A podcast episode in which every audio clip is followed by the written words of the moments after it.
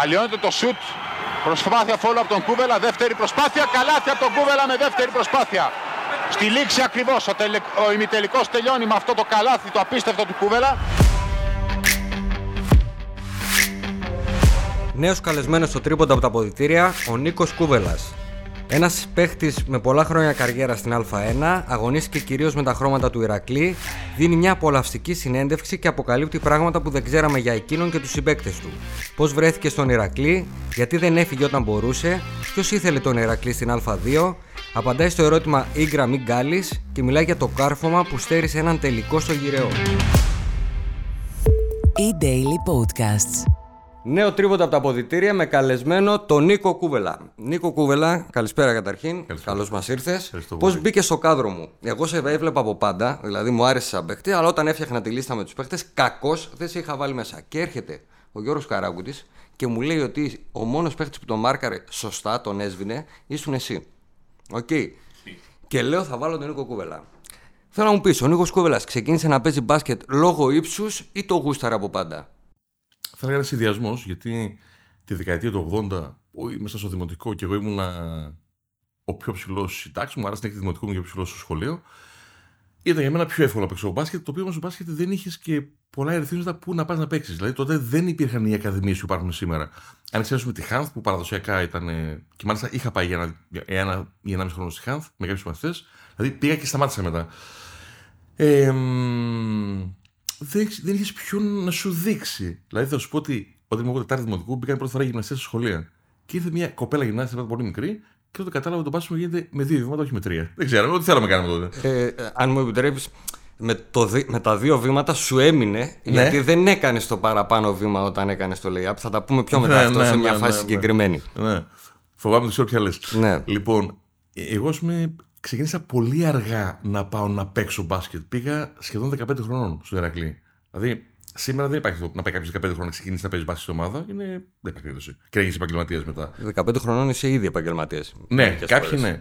Βέβαια τότε υπήρχε μια διαφορά, υπήρχε ένας ξένος. Άρα υπήρχε μια δυνατότητα, υπήρχε ένας χώρος. Να απορροφηθείς. Στα 18 σου να είσαι ο τελευταίος στην ομάδα Α1. Τώρα, μάλιστα τότε, όσοι ήμασταν και εθνικοί εφήβων, μπορεί στα 18-19 μας παίζαμε 5, 7, 8 λεπτά στην ομάδα μας, έτσι.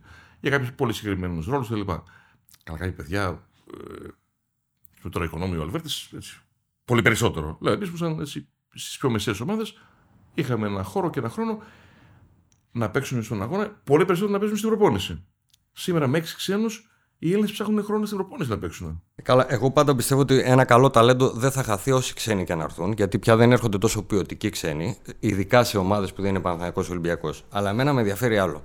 Δηλαδή, ε, είσαι ο Νίκος ο Κούβελας, ψηλώνεις απότομα ή στα, ε, πάντα, πάντα ήμουν, δηλαδή τα 8-10 και μετά ήμουν ένα ψηλό παιδί. Είναι τα χρόνια του μπάσκετ που οι ψηλοί στην Ελλάδα είναι αδικημένοι. Δεν υπάρχει το pick and roll ακόμα. Οπότε οι υψηλοί δεν σκοράρουν ναι. από πάσα. Πρέπει να πάρουν το rebound ή να κάνουν την κίνηση όπως έκανε ο Φασούλας. Δηλαδή και σένα τώρα που έπαιξες τόσα χρόνια μπάσκετ, άμα σε ρωτήσω, πες μου πέντε Έλληνες ψηλούς της εποχής σου, θα δυσκολευτείς πολύ να βρεις καλούς ψηλούς. Ισχύει και μάλιστα, αν το μιλήσει με τεχνικούς όρους, όταν πόσταρε στο λόγο πώ στη ρακέτα ο ψηλός, εγώ έχω προπονητές που λέγανε αυτό ο περιφερειακός είναι καλός παίκτης γιατί ξέρει να πασάρει στους ψηλούς. Δηλαδή θεωρείται και προσόν, δηλαδή ήσουν τυχερός αν έχεις συμπαίκτη, γιατί από αυτόν εξαρτώσουν. Ναι, ήσασταν δηλαδή κλεισμένοι στα τρία μέτρα ναι. κοντά στην Και άμα σου πάσαρε κάποιος. Και άμα σου πάσαρε. Εσύ βέβαια έπαιζες σε επιθετική άμυνα. Δηλαδή πολλές φορές έφευγε η μπάλα από σένα στον playmaker. Επίσης ήσουν πολύ μαχητικός στο επιθετικό rebound. Ναι.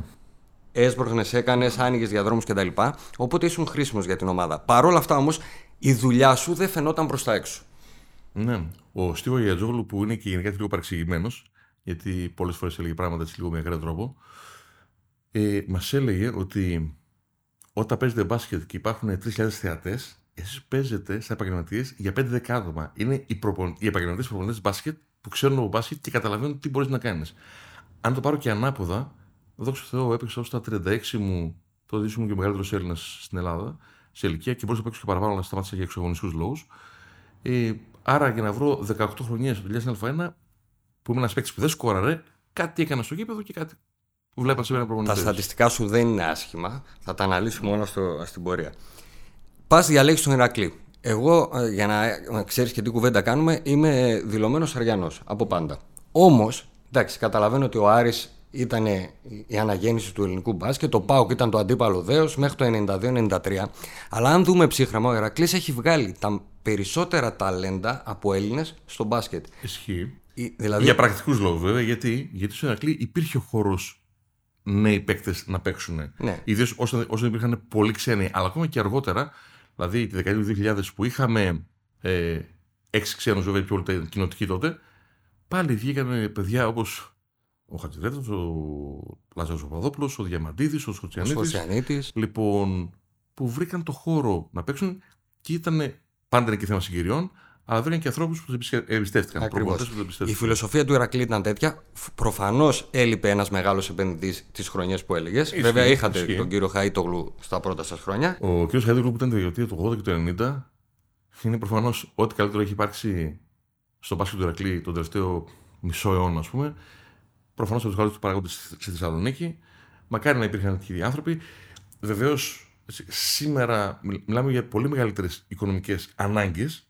Αλλά ο κ. Χαϊδούλου και έχει τη δυνατότητα να βοηθήσει οικονομικά και διαχειρίζεται πολύ καλά την ομάδα. Το πίστευε, επένδυσε, ήταν, ήταν καλά χρόνια. Εμένα με ενδιαφέρει το, το εξής. Γιατί πας στον Ηρακλή και όχι Άρη Πάοκ; Ήταν καθαρά πρακτικό το θέμα επειδή έμενα στο κέντρο, ήταν μια ομάδα που ήταν κοντά, έπρεπε εγώ πρέπει να πάω με τα πόδια με το ποδήλατο. Έτσι. Καλά, και το ότι θες να πάει στον Πάκο και στον Άρη δεν σημαίνει ότι είσαι και τόσο καλός για να πας. Όλοι πάνε. Λοιπόν, εγώ δεν είχα ιδέα ποιο είναι το επίπεδο της ομάδας κλπ. Και δεν είναι καθαρά πρακτικό το θέμα, επειδή ο πατέρας μου ήταν φίλος με τον κύριο Χαϊδόλου, ήταν ε, φίλος με τον Τίνο τον Κοσμόπουλο, ήταν μαζί έτσι στο Δήμο και πήγαμε στα εγγένεια του Ιβανοφίου που είχε ένα τουρνουά. Είχαν πάει λοιπόν εκεί πέρα, ήταν έτσι Σεπτέμβριο, την εποχή περίπου. Νομίζω το 87. Και τώρα εγώ είμαι κλασικό παιδί του 87, έτσι, που είδε το Ευρωμπάσκετ. Έχεις και... δει το Ευρωμπάσκετ. Έτσι. Και αγάπησε ακόμα περισσότερο το μπάσκετ. Και φεύγοντας, λέει ο πατέρας μου και στον κύριο Κοσμόπουλο και στον κύριο Χέντορου, λέει: Μήπως θα έρθει εδώ Νίκος να, να γραφτεί που λέγαμε τότε στην ομάδα, να πεις. Λένε, ναι, βέβαια. Και κάπως έτσι πήγα. Ωραία. Έχεις αρχίσει στο μυαλό σου και οριμάζει η ιδέα ότι θα είσαι επαγγελματίας παίχτης; Θα σου πω το εξής. Αυτό γίνεται αρχή τρίτης γυμνασίου. Ε, στα μέσα της τρίτης ηλικίου, ακόμα δεν σκεφτόμουν, που ήμουν ήδη και εθνική ιδίων, δεν σκεφτόμουν ότι θα γίνω επαγγελματίας. Από ό,τι ξέρω, έχεις δώσει και εξετάσεις και έχουν πάει καλά τα αποτελέσματα. Οπότε αμφιταλαντεύεσαι αν θα πας. Όχι, θα σου πω το εξής. Απλώς στην τρίτη ηλικίου έδωσα πάρα πολύ μεγάλο βάρος στο διάβασμα. Ε, να πω την αλήθεια, όταν ξεκινάει η τρίτη ηλικίου, είχα προγραμματεί το μάκι του Καλανταρίδη στο εφηγό του Ηρακλή και του λέω: Κόσμο, να ξέρεις, εγώ φέτος μπορεί να σταματήσω. Λοιπόν, μου λέει, Εντάξει, με παραμύθιασε λίγο, ευτυχώς. Ε, εντάξει, κάνει προπονήσεις στα Χριστούγεννα και μετά βλέπεις. Λοιπόν, περίμενα βέβαια ότι ήδη αυτό θα μου το λέει και ο πατέρας μου. Ότι περίμενα, τώρα τρίτη ηλικία δεν μπορεί να. Πρέπει να διαβάσεις. Ναι. Και λέω, Παπά, θα σταματήσω φέτο. Μου λέει, Όχι, μη σταματάς. Λοιπόν, και λέω, Εντάξει, ευτυχώς αφού ο πατέρας μου με αφήνει, ας πούμε. Λέμε και κάπως έτσι συνέχισα. Να πω την αλήθεια, ήταν πολύ δύσκολο να τα συνδυάσω και τα δύο και από κάποιο σημείο και μετά επειδή ήξερα ότι είναι πολύ κρίσιμη χρονιά, είπα ότι αν θέλω να γίνω επαγγελματίας θα πρέπει να ρίξω κάποιο βάρος παραπάνω στο μπάσκετ και έμεινα και λίγο πιο πίσω στα μαθήματα. Λοιπόν, εντάξει, όλα συνδυάστηκαν τελικά. Συνδυάστηκαν. Να. Το ρωτάω γιατί. Γιατί για μένα που σε έχω δει και μάλιστα σε έχω δει και μέσα στο γήπεδο, είσαι ένας ρομαντικός παίχτης. δηλαδή. Δηλαδή, πες μου και εμένα. Στον Ηρακλή είχες, ας πούμε, τον Ιγκραμ, τον Σντόβτ, τον Κακιούση. Ναι, ναι. Είχες παίχτες που, που ξέραν πολλά κιλά μπάσκετ. Σύ. Ωραία τι πάει να κάνει ο Κούβελας; Όταν μπαίνει στην πεντάδα, τι πιστεύει ότι θα κάνει, Θα είναι το νούμερο ένα, θα είναι ένας ρολίστας; Εννοείται. Χαίρεσαι που είσαι το νούμερο 5 όταν είσαι 18 χρόνων και 19 και 20. Ε, ήταν μια περίοδος τότε, δεκαετία του 90, πάντα ο Ηρακλή όπω και ο Παναγιώτη ήταν παραδοσιακές δυνάμεις, δηλαδή ήταν η ομάδα 3-4-5 στην Ελλάδα. Στην αρχή με πάω κάρι μπροστά, αλλά και αργότερα Παναθηναϊκό Ολυμπιακό. Σε μεγάλους, ναι. Έτσι ήταν τουλάχιστον στην Εξάδα. Λοιπόν, και θα έργα λόγω του κ. Χέτουλου, έρχονται στον Ερακλή ο Σάκοτα, ο Σντόβτ. Έτσι και ξεκινάει ένα σερί χρονιών που έχουμε, όπως είπες αυτό, ανθρώπους που ξέρουν πάρα πολύ μπάσκετ. Δηλαδή, έχει το Σάκοτα, έχει το Σντόβτ, αφήνει τον Ντόντσο που ήταν 18 χρόνια στο NBA. Την άλλη χρονιά αναλαμβάνει ο Λευθέρη ο Σούμποτ, τον οποίο την προηγούμενη χρονιά δεν είχα βοηθό, με βοήθησε τρομερά. τρομερά.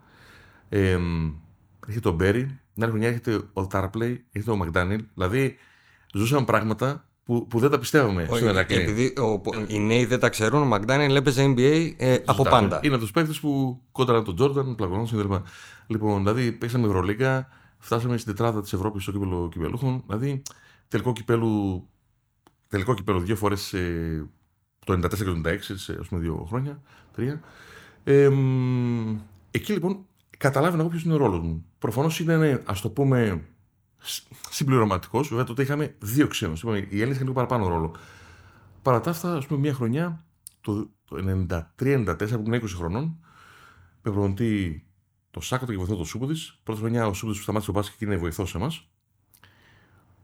Εκείνη τη χρονιά έπαιζα εγώ πίσω το πίτο Παχρόνη και έπαιζα μέσω όρο 1,5 λεπτό. Ωραία. Έπαιζες τεσάρι, για να καταλαβαίνει ο κόσμος. Για μένα είναι μεγάλο λάθος. Αλλά είναι μια εποχή που υπάρχουν ψηλά σέντερ, οπότε εσύ ο προπονητής σου είδε ότι δεν μπορείς να κοντράρεις την άμυνα ή στο rebound. Καλά, okay. ναι, ναι. Εγώ δεν ήμουν για πέντε. Ναι, αλλά ούτε για τέσσερα είσαι και αν θες με διορθώνεις, είναι η άποψή μου. Γιατί; Διστάζεις να πάρεις σουτ από τα πέντε μέτρα, τα ποσοστά σου είναι λίγο καλά και δεν έχεις και το βήμα για να μπεις μέσα. Είσαι στατικό τεσάρι. Ναι, κατάλαβα. Μαρκάρεις στην άμυνα, πιάνεις χώρο στην επίθεση για να ανοίξεις χώρο, αλλά δεν είσαι αυτό που λέμε τεσάρι απειλή για τον άλλον. Και είχα αυτό το σούτ τα 5 μέτρα, όχι τόσο το τρίποδο. Ε, Κάποιες περιόδους σίγουρα για την προπόνηση και πολύ λιγότερο έπαιζα σαν τριάρι. Ήμουν ένα σχετικά ε, γρήγορο τεσάρι, δεν ήμουν βάρη τεσάρι. Ε, γι' αυτό και την χρονιά σου λέει μου βοήθησε τρομερά ο Λευθέρη Σοποδής, γιατί ενώ έπαιζα 1,5 λεπτό μέσο όρο, τότε δεν είχαμε και Ευρώπη, έκανα πολύ προπόνηση μαζί του. Και όπως λένε και στον αθλητισμό και στη ζωή, λέει ευκαιρία είναι όταν. Μάλλον η επιτυχία έρχεται όταν η ευκαιρία συνδέσει και την προετοιμασία. Τραυματίζεται ο Πίτο Παχρόνης στην τελευταία αγωνιστική, πριν τελευταία αγωνιστική του πρωταθλήματος. Ε, τότε παίζαμε μέσα στο Ιβανόφι με τον Πανιόνιο. Εμάς μας ενδιαφέρει πάρα πολύ. Μας ανέχεται. Θέλω να βγουν τέταρτο για να πάνε στο playoff. Και εκ των πραγμάτων, 40 ώρες πριν τον αγώνα, τραυματίζει το Πιτ και μου λέει: Σόκολα, θα ξεκινήσεις εσύ για να μακάρι στο Χρυστοδούλου. Αυτή ήταν η δουλειά μου. Όχι να σκοράρω. Στην άμυνα. Στην άμυνα, φυσικά. Οπότε εγώ εκείνη τη χρονιά είχα βάλει όλη τη χρονιά 15 πόντους και είχα παίξει συνολικά 36 λεπτά όλη τη χρονιά. Και σε τον αγώνα παίζω 35 λεπτά και βάζω 16 πόντους. Ωραία. Το έχεις ξανακάνει. Λοιπόν, θέλω να πω ότι επειδή είχαμε δουλέψει το τελευταίο του ήμουν έτοιμος και δόθηκε αυτή η ευκαιρία. Και όλα τα playoff από εκεί πέρα, και όσο τελικό του κυπέλου που παίξαμε, έπαιζα μέσα όλα 30 λεπτά.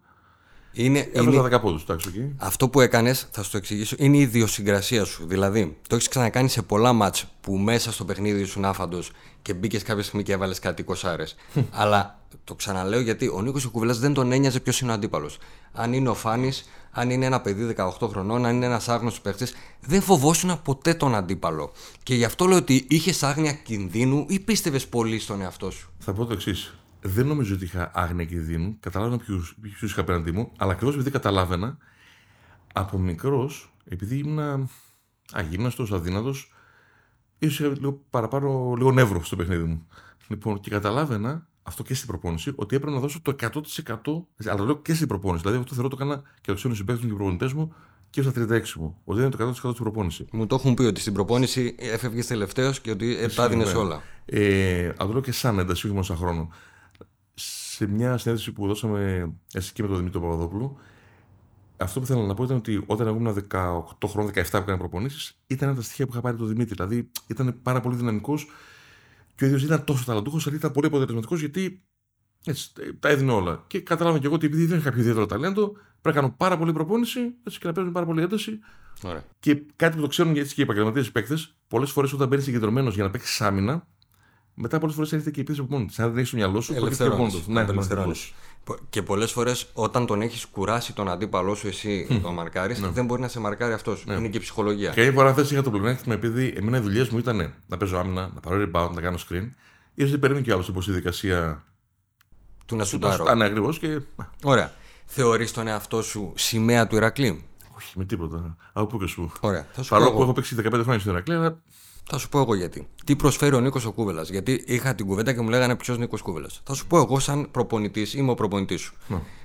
Έχοντας τον Νίκο Κούβελα στον πάγκο, το οποίο το ξέρω ότι είναι πιστός στρατιώτης και στα δύσκολα θα μπει και θα παλέψει, δεν θα, δεν θα φοβηθεί, δεν θα κάνει τίποτα. Μπορώ να ρισκάρω με ένα αντίστοιχο πεντάρι τεσάρι. Δηλαδή, μπορώ να πάρω ένα πεντάρι, ο οποίος θα μου βάλει 20 πόντους, αλλά κάνει τρία φάουλ σε 10 λεπτά, γιατί έχω πίσω τον Νίκο τον Κούβελα. Mm.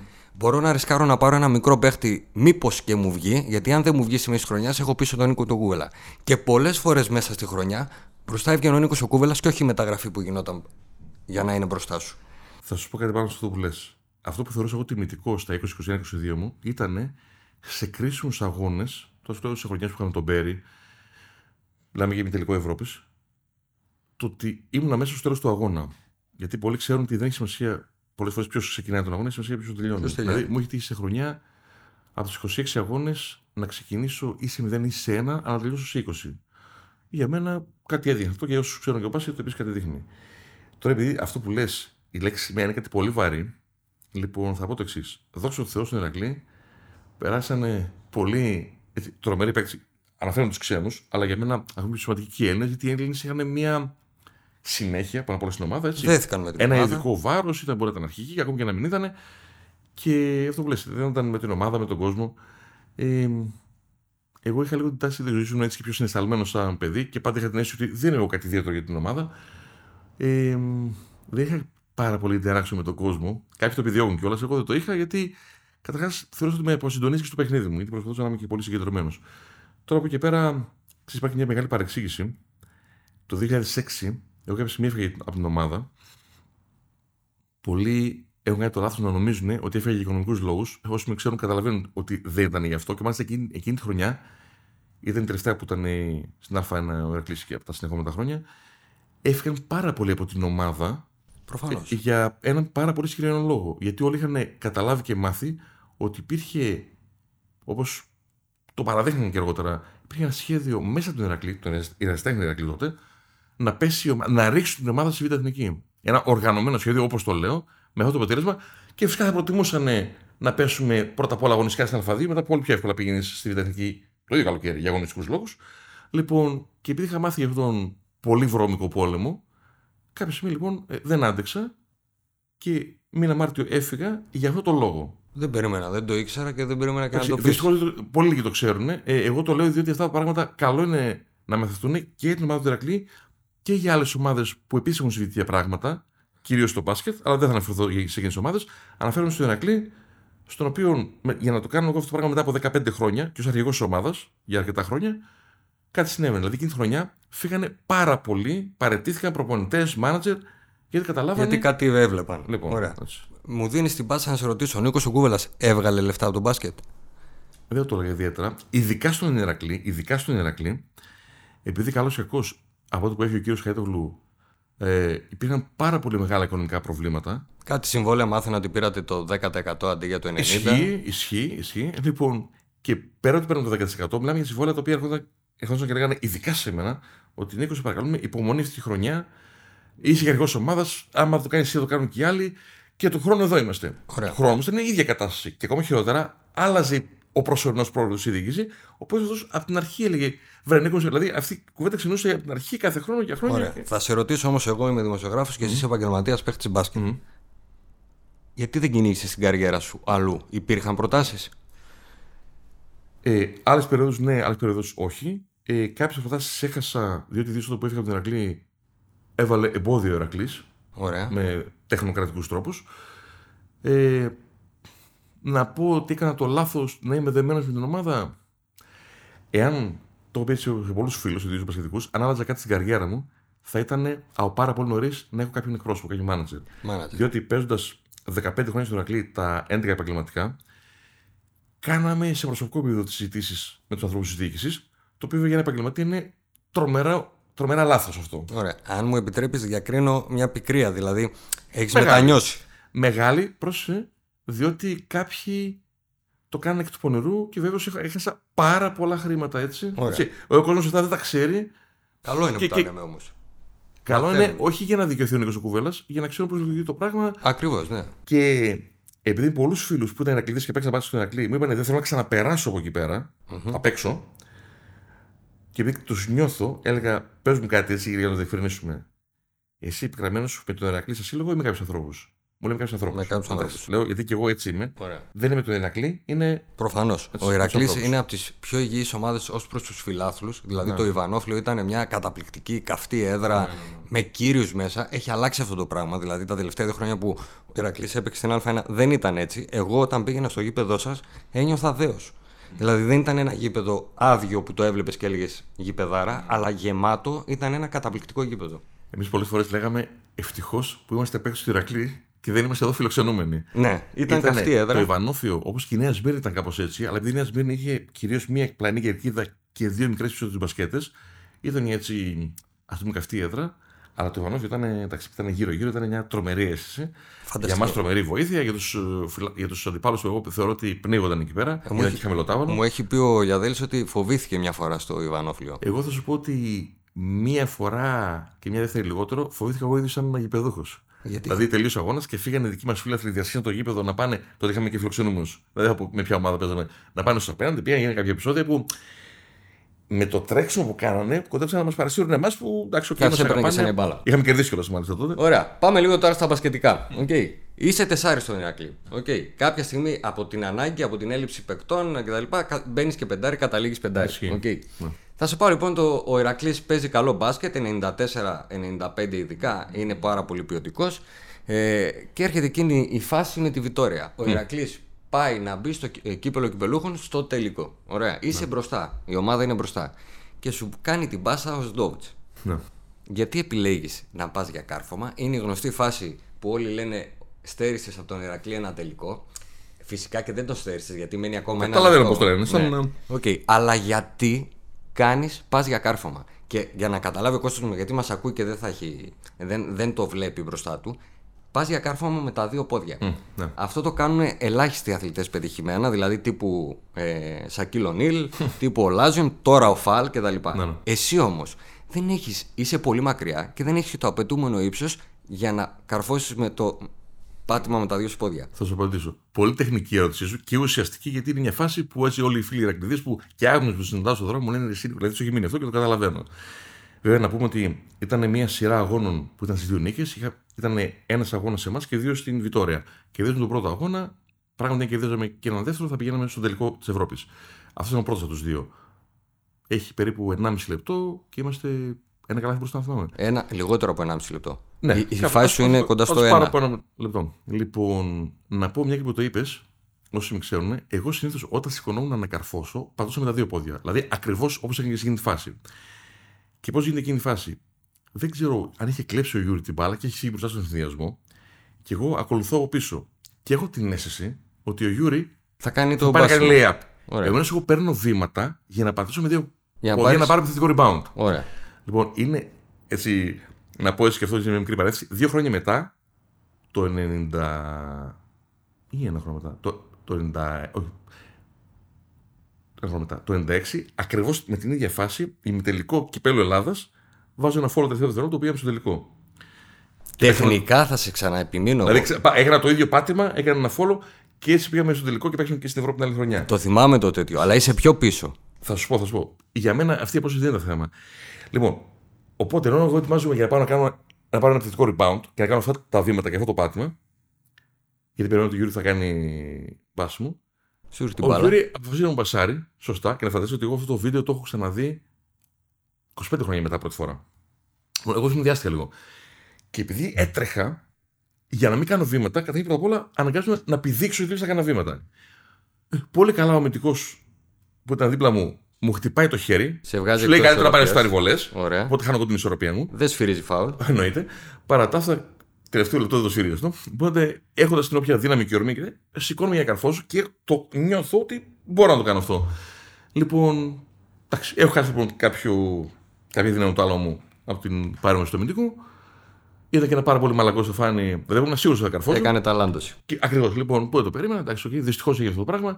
Θα πει κάποιος, δηλαδή κάποιος που δεν έχει παίξει μπάσκετ, γιατί απλά δεν την άφησες την μπάλα; Δεν είναι έτσι. Όταν έχεις σηκωθεί για καρφώσεις, πας για καρφώσεις. Όταν έχεις δεν είναι σηκωθεί τόσο, για να δεν είναι τόσο καρφώσεις, απλό. Δηλαδή, γι' αυτό έχουμε δει και ανθρώπους να κάνουν έτσι και να χάνουν το layup. Ναι, Λοιπόν, αλλά επειδή πας. Εγώ για την ουσία, επειδή ένιωθα ότι είχα τη δύναμη, για να σιγουρέψω το καλά θα έκανα αυτό. Όχι για ομορφιά, όχι Προφανώς. για να. Γιατί έτσι. πίστευες ότι μπορείς να το κάνεις. Ακριβώς. Τεχνικά όμως, επειδή πας από το Σντόβτ έρχεται στο ύψος των χεριών σου. Ναι, οπότε ξέρω, δεν έχεις ξέρω, πρόβλημα. ήταν, ε, με ευνηδίασε. Εντάξει, okay. Έπρεπε να κάνεις ένα βήμα. Α, δεν υπάρχει αυτό. Με τη φορά που είχα, δεν μπορούσα να κάνω κάτι άλλο. Είχα πάρει τα βήματα για να κάνω το πάτημα αυτό. Μα θα έπαιρνες φάουλ. Θα είχες φυσική Μα δεν επαφή το με ξέρω. τον σέντερ. Όχι, όχι. Εγώ ήθελα να πάω κατευθείαν στο καλάθι. Ήθελα να μην προλάβει ο αμυντικός. Ο αμυντικός επειδή δεν προλαβαίνει, δεν θα κάνω φάουλ να, να σου τάρει. Όχι, το φάουλ από το σέντερ, δεν λέω από τον ε, playmaker που σου Ναι, έκανε. ναι, το ξέρω αυτός που είναι δίπλα μου. Ναι. Δηλαδή κάποιο μου έκανε φάουλ και να πάω στις βολές. Ωραία. Δεν, Θρύ- δεν είναι το ίδιο διαιτή και να Μας το ίδιο πήρε δεν μετά το η έδωσε μπάλα, ο και Ηρακλής το έχασε αποτέλεσμα μια το ξέρουμε. ευκαιρία κτλ. Σωστά, κτλ. σωστά. Πάρα πολύ ωραία. Ναι, και, και να πω και μια φράση. Ε, τότε δεν υπήρχαν ε, κινητά, δεν υπήρχε ίντερνετ, δεν υπήρχε τίποτα και social media. Δεν θυμάμαι ποιος δημοσιογράφος με είχε βρει την άλλη μέρα. Μπορεί να ήταν και ο Βασίλης Σκουντής. Δηλαδή, το μόνο σχόλιο που έχω κάνει ποτέ εγώ γι' αυτό ήταν. Με ρώτησε, λέει, αν ξαναγινόταν αυτή η φάση, θα το ξανάκανε αυτό; Και εγώ το απάντησα, ναι, το ξανάκανα, όχι γιατί έτσι μ' αρέσει, γιατί είμαι μάγκας, γιατί μαγιά, γιατί δεν είχα άλλο τρόπο να λειτουργήσω. Δηλαδή, αυτό το έκανα να το πω έτσι εξ ανάγκης. Λοιπόν, βέβαια τότε δεν ξέρω καν και αν το διάβασε κανένας, αν το διάβασε μπορεί και να το παρεξήγησε. Αλλά τότε είμαστε σε μια εποχή που δεν έχεις την ευκαιρία να δώσεις κάποιες εξηγήσεις. Δηλαδή, εδώ ερχόμαστε 30 χρόνια μετά και το συζητάμε. Κοίτα, τότε... Καταλαβαίνω ότι πολλές φορές κάποιες φάσεις μένουν στον κόσμο, αλλά ένας παίχτης δεν κρίνεται. Είναι, γιατί δεν είναι το αποτέλεσμα, αλλά δεν ξέρουν. Ναι, ένας παίχτης δεν κρίνεται από δύο δευτερόλεπτα. Εντάξει. Okay. Okay. Ναι, ναι. Φεύγεις από τον Ηρακλή το 1996. OK. Okay. ναι. Ωραία. Κατεβαίνεις, πας πρώτα στη Λάρισα και μετά κατεβαίνεις στο Παπάγου. Το Παπάγου, για να εξηγούμε στον κόσμο, είναι μια ομάδα ε, συνοικιακή της Αθήνας, αλλά με πολύ καλό ρόστερ. Καλό επενδυτή. Έχετε εκείνη τη χρονιά τον Φόρτ, τον Πεχταρά. Την προηγούμενη χρονιά είχε παίξει ο Φόρτ, ο Παπάγο είχε βγει έξω την προηγούμενη χρονιά. Άρα ήταν μια πολύ καλή ομάδα. Mm-hmm. Έτσι. Δηλαδή ήταν όταν ο Ηρακλής όλα για τα χρόνια. Πάω το καλοκαίρι στο, στο Παπάγο και εκείνο το καλοκαίρι, δηλαδή μερικές μέρες που πάω, Μας λέει ο Αλφόσο Φόρτ: Έχω πρόβλημα υγείας, δεν θα έρθω φέτος. Ήταν η πρώτη φορά που έγινε η διάγνωση.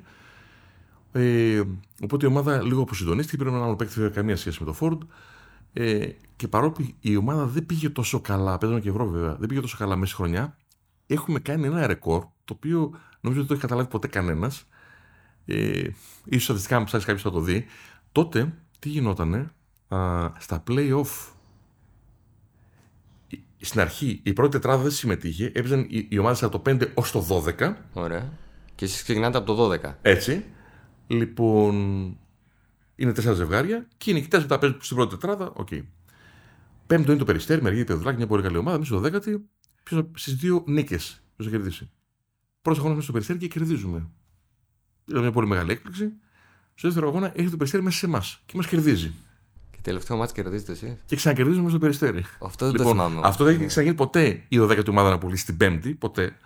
Λοιπόν, και μετά παίξαμε τη θέση 5-4 τον Οπάκο και μας κερδίσανε.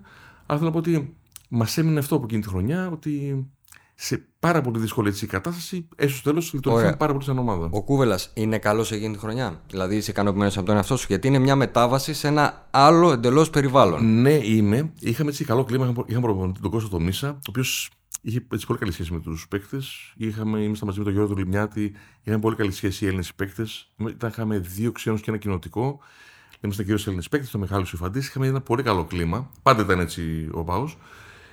Και εκείνη τη χρονιά έχω παίξει και αρκετά τριάρι. Mm-hmm. Που ήταν κάτι που μου άρεσε και το ήθελα.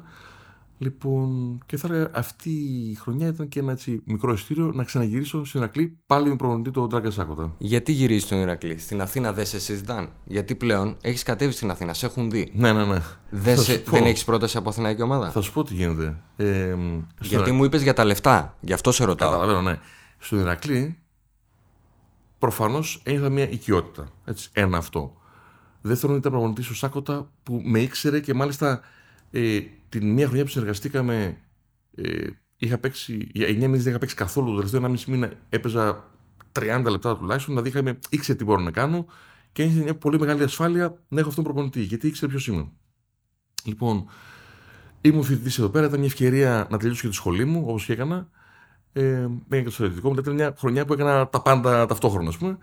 Ε, ήμουν στο σπίτι μου, οπότε θεώρησα καλύτερα να το πάω σε μια ομάδα της Αθήνας ήξερα ότι θα είμαι στο Ηρακλή που μπορούσε να έχει μια συνέχεια μετά. Ωραία. Εγώ θα επιμείνω. Είμαι, ε, ε, γιατί δεν μπορώ να σε καταλάβω σαν επαγγελματία. Ο Νίκος δεν σκέφτεται σαν επαγγελματίας. Αυτή η απάντηση που μου δίνεις ναι. είναι ενός παιδιού που είναι, αμφιταλαντεύεται. Κάνω για τον μπάσκετ, δεν κάνω για τον μπάσκετ. Μήπως είναι το ταβάνι μου Ηρακλής; Όχι, όχι, δεν είναι τόσο αυτό. Αλλά καταρχήν ήμουν 25 χρόνια τότε. Εγώ που σου λέω, δεν έχει και ένα μάνατζερ. Αν θε να μου πεις τη γνώμη, την άποψή του κτλ. Να ψάξει και πιο πολύ για μένα στην αγορά. Δεν είχα. Είχα τότε την τιμή, επειδή γνωριζόμουν προσωπικά με τον Νίκο το Λότσο, να με βοηθάει ο Νίκος όταν χρειαζόταν. Ο Νίκος δεν είχε Έλληνες παίκτες. Mm-hmm. Είχε μόνο ξένους και πολύ υψηλό επίπεδο. Ε, έτσι, μπορεί να τους συμβουλευόμουν, μπορεί να μιλήσουμε με κάποιες ομάδες. Δηλαδή, εγώ τρεπόμουν να το πάρω τηλέφωνο γιατί Ωραία, εκεί ο άνθρωπο ήταν άλλο, και είναι άλλο επίπεδο. Ε, εγώ θεωρώ ότι αν είχα σίγουρα στην Αθήνα θα είχα πιο, πιο καλή οικονομικά πρόταση. Αυτό. Αλλά στο Ερακλή, σου λέω, ένιωθε μια συνέχεια. Ωραία. Ήταν τώρα η ομάδα που την ήξερα, με ξέρανε. Ωραία, ωραία. Βέβαια, είναι και ένα κακό αυτό. Έτσι, δηλαδή το πληρώνεις εμέσως αυτό. Γιατί κάνει το συμβόλαιο. Γενικά κάνεις πολλές συγχωρήσεις. Το λέω γιατί εσύ, επειδή ήσουν ένα φθηνό συμβόλαιο για Έλληνα mm, παίχτη, που θα ήσουν η αλλαγή του βασικού σέντερ, θα, θα σε προτιμούσαν αρκετοί. Κοίταξε, να σου κάτι. Μου έχει πει τότε κάποιος πολύ πασχετικός ότι θα μπορούσες. Δεν θέλω να πω για ποιες ομάδες, αλλά είναι αυτονόητο. Θα μπορούσες να είσαι σε μεγάλες ομάδες ένας ρολίστας πολυτελείας. Να είσαι ο 12ο παίκτης. Πολύ θα μ' άρεσε να παίζω. Είχες ένα πλεονέκτημα. Δεν έκανες πολλά φάουλ. Και αυτό σε αθηναϊκή ομάδα που παίζει η Ευρώπη, για τα 10 λεπτά που θα σέβαζε, είναι μεγάλο πλεονέκτημα. Κατάλαβε. Θα έλεγα, όντας παίκτης που παίζει. Αρνητικός παίκτης, έτσι. Mm-hmm. Παίζει ναι, άμυνα. Ε, ναι, που δεν παίζει. Εντάξει, okay. Που μαρκάρει με τα μάτια. Είχες φύσικα, εσύ τους έσπροχνε σωματικά τους παίχτες. Αυτή ήταν η δουλειά μου, νομίζω. Ωραία. Τέλεια. Λοιπόν, Ηρακλής. Αρχίζεις και αγχώνεσαι, γιατί το μπάσκετ αρχίζει και αλλάζει. Mm. Έρχονται πλέον και ξένοι ψηλοί. Αρχίζεις ναι. και αγχώνεσαι, μήπως πρέπει να αλλάξω το στυλ μου, μήπως πρέπει να μπω πεντάρι, μήπως πρέπει να βρω έναν άλλον τρόπο να σκοράρω. Θα σου πω, πολύ σωστά είπες και πριν, το μπάσκετ εξελίσσεται πάρα πολύ. Θα τολμούσα να πω για όποιον παρακολουθεί, μπορεί να εξελίσσεται και από χρόνο σε χρόνο. Λοιπόν, το ίδιο συνέβη και τότε, γιατί οι εκλογές ήταν πολύ ξένοι. Ε, δεν θα έλεγα τότε ότι είχα στο μυαλό μου πώ να παίξω πεντάρι, αλλά ίσα μήπως αρχίσω να στάρω πιο μακριά. Mm-hmm.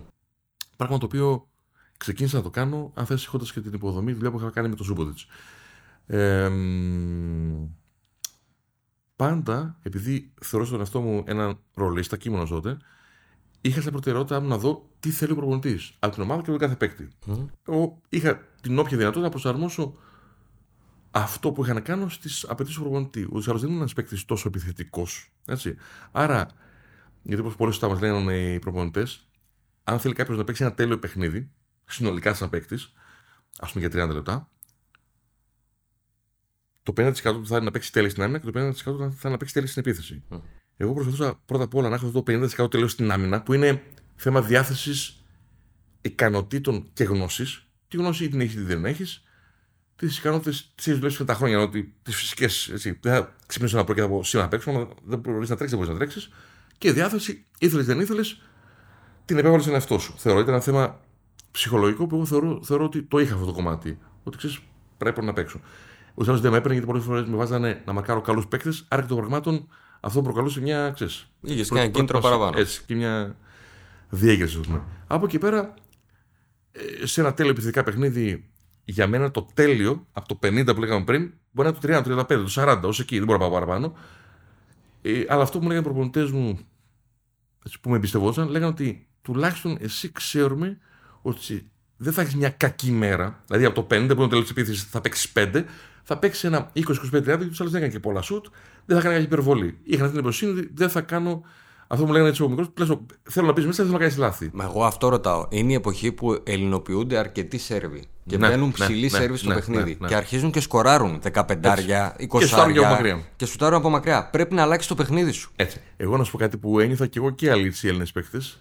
Γενικά επειδή υπήρχε αυτή η μόδα που τώρα πια που είμαστε πολλά χρόνια, που είμαστε δεκαετίες μετά, βλέπουμε ότι ήταν μόδα. Τελικά δεν είχε τόσο αποτέλεσμα και εφαρμογή. Mm-hmm. Πιο πολύ μας θύμωνε το ότι φέραν τον άλλον που λεγόταν έτσι, έτσι και έπαιρνε και ένα συμβόλαιο αυτόματα διπλάσιο από εμάς. Και ξεκινούσε η χρονιά με το ζόρι να παίξει γιατί τον πληρώσαμε και πολύ. Και τελικά, τελικά στο τέλος. Έπαιζε εσύ. Έπαιζες εσύ. Ήταν μια δικαίωση, αλλά ξέρεις, είναι λίγο δύσκολο για τον επαγγελματία. Όταν τους 10 μήνες, τους 8 έχεις φάει τον πάγκο και έχεις παίξει δύο, εδώ έρχομαι να σα πω πολύ για Τζόγλου. Ελπίζω ότι ο σωστός επαγγελματή ο προπονητής που υπήρχαν βέβαια έλεγε τελικά αυτός κάνει. Μπορεί εγώ, γιατί δεν υπάρχει κάνει επειδή, επειδή μόνο αν το κάνεις είσαι ικανός, όχι επειδή θα μπορούσες να το κάνεις. Το μόνο πλεονέκτημα ήταν που ένας κανόνας στον αθλητισμό, σε όλα τα αθλήματα, είναι πολύ σημαντικό να παίξεις καλά στο τέλος της χρονιάς. Ναι, εκεί στα κρίσιμα παιχνίδια. Ακριβώς, γιατί τα παιχνίδια είναι κρίσιμα και δεν μένει και καλή εντύπωση. Mm. Το είπες και μόνος σου, 18 χρόνια στην Α1 δεν σου χαρίζεται κανείς. Και θα σου κάνω μια ερώτηση γιατί ε, ε, ήσουν πάντα ένας παίχτης που είχε την κριτική πάνω του. Πολλοί λέγανε, ο πατέρας σου είναι ο κύριος Κούβελας, ο πολιτικός υπουργός, δήμαρχος τη Θεσσαλονίκης τελικά. Mm. Πολλοί λέγανε ότι παίζεις με μέσον. OK. Okay. Δηλαδή ότι σε βάλανε να παίξεις. Λογικό να το σκεφτεί κάποιος. 18 χρόνια στην Α1, Α1 δεν μιλάω για Α2, σε ομάδες που καταλήγουν από την 8η θέση και πάνω με λεπτά συμμετοχής πάνω από 20-25 λεπτά μέσο όρο δεν μπορεί να στη χαρίσει κανένας. Κανείς προπονητής δεν είναι αυτοκτονικός να βάλει ένα παίχτη που θα του χαλάσει το παιχνίδι. Όπως το λες. Οι προπονητές, επειδή είναι οι πρώτοι που θα χάσουν τη δουλειά τους, εάν κάτι δεν πάει καλά, δεν μπαίνουν στη διαδικασία. Λοιπόν, θα έλεγα. Έτσι. Ακούγοντας αυτά που πεις εσύ, η διάρκεια ίσως είναι και μια απόδειξη. Τώρα σε δικαίωσε. Τότε σε επηρέαζε. Ε, ήταν στο μυαλό μου και είχα ένα παραπάνω κίνητρο να παίξω και για τον πατέρα μου. Τέλειο αυτό δηλαδή, που είπες. Όταν, όταν ο πατέρας μου ήταν παρόν στο γήπεδο, που δεν μπορούσε να το κάνει πολύ συχνά, δεν θα είμαι υπερβολικός, αλλά θα πω ότι ήμουν τουλάχιστον 20-30% καλύτερος. Είσαι παίχτης ψυχολογίας δηλαδή. Είμαι. Πάρα πολύ ωραία. Πολύ ωραίο αυτό που είπες. Αλλά θέλω να σε ρωτήσω κάτι. Υπήρχε παίχτης που σε αμφισβήτησε και σε έβγαλε εκτός εαυτού; Που είπε Νίκο, δεν κάνεις. Συμπέκτη μου. Συμπέκτη σου. Μέσα στη διοίκηση να τα κάνει άνω κάτω και να πει Τον Νίκο δεν τον θέλω. Ποτέ. Ωραία. Ποτέ. Να σου πω γιατί. γιατί; Θα σου πω γιατί. Λες παίκτη, όπως και προπονητή. Υπήρχαν προπονητές που δεν με εμπιστεύτηκαν. Okay.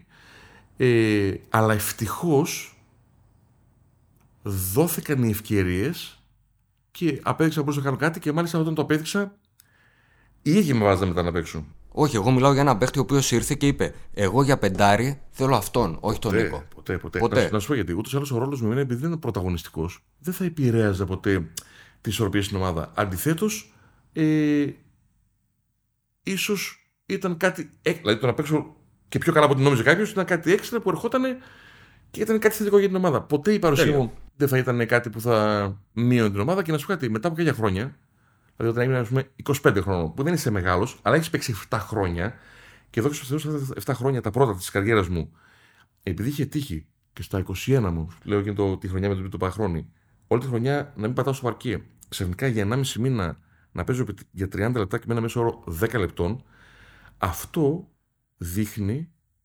Δεν μπορείς να το κάνεις επειδή ξύπνησες έτσι μια μέρα. Μπορεί να το κάνεις σε έναν αγώνα, ίσως. Ναι. Υπάρχουν έτσι. Φωτοβολίδα. Ναι. Λοιπόν, όταν το κάνεις σε κάθε αγώνα, δείχνει ότι είσαι εκεί, ότι μπορείς και είναι, αν θέλεις, μια παρακαταθήκη. Ωραία. Για μένα, η μεγάλη σου αλλαγή είναι όταν πας στον Μπάουκ. Έτσι, έρχεται η ώρα της στιγμή, η μεταγραφή πας στον Μπάουκ. Σε ένα Μπάουκ που ενώ ξεκινάει με πολλές βλέψεις, έχει κάποιους πολύ καλούς παίχτες τύπου Κουτλουάη κτλ. Ε, εσύ γίνεσαι πιο ουσιαστικός. Αρχίζεις και σκοράρεις. Παίρνεις περισσότερες προσπάθειες. Εμένα αυτό που με εξητάρει πάρα πολύ είναι ότι ο Νίκος Κούβλας στα 27 του, 28 του έχει καλύτερη φυσική κατάσταση από ό,τι έχει στα 25 του. Τι έχει αλλάξει; Θα σου πω. Θα σου πω λίγο πιο συγκεκριμένα τις ηλικίες και τις. Ε...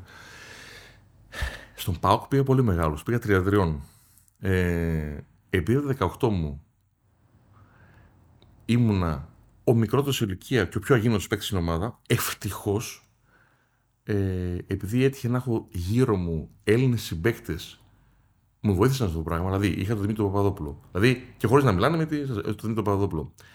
Είχα τον Πίτο Παπαχρόνη, που ήταν ένα παιδί χωρίς πολύ ταλέντο, αλλά τρομερά διεφθαρά. Την πρώτη χρονιά είχα τον Νίκο τον Παναγιώτη, μου λέγε Έλα, να κάτσουμε λίγο να προπονήσει μερικά πράγματα. Λοιπόν, καταλάβαινα ότι αν εγώ δεν κάνω πολύ παραπάνω προπόνηση από τους άλλους, δεν μπορώ ούτε να κάνω προπόνηση μαζί τους.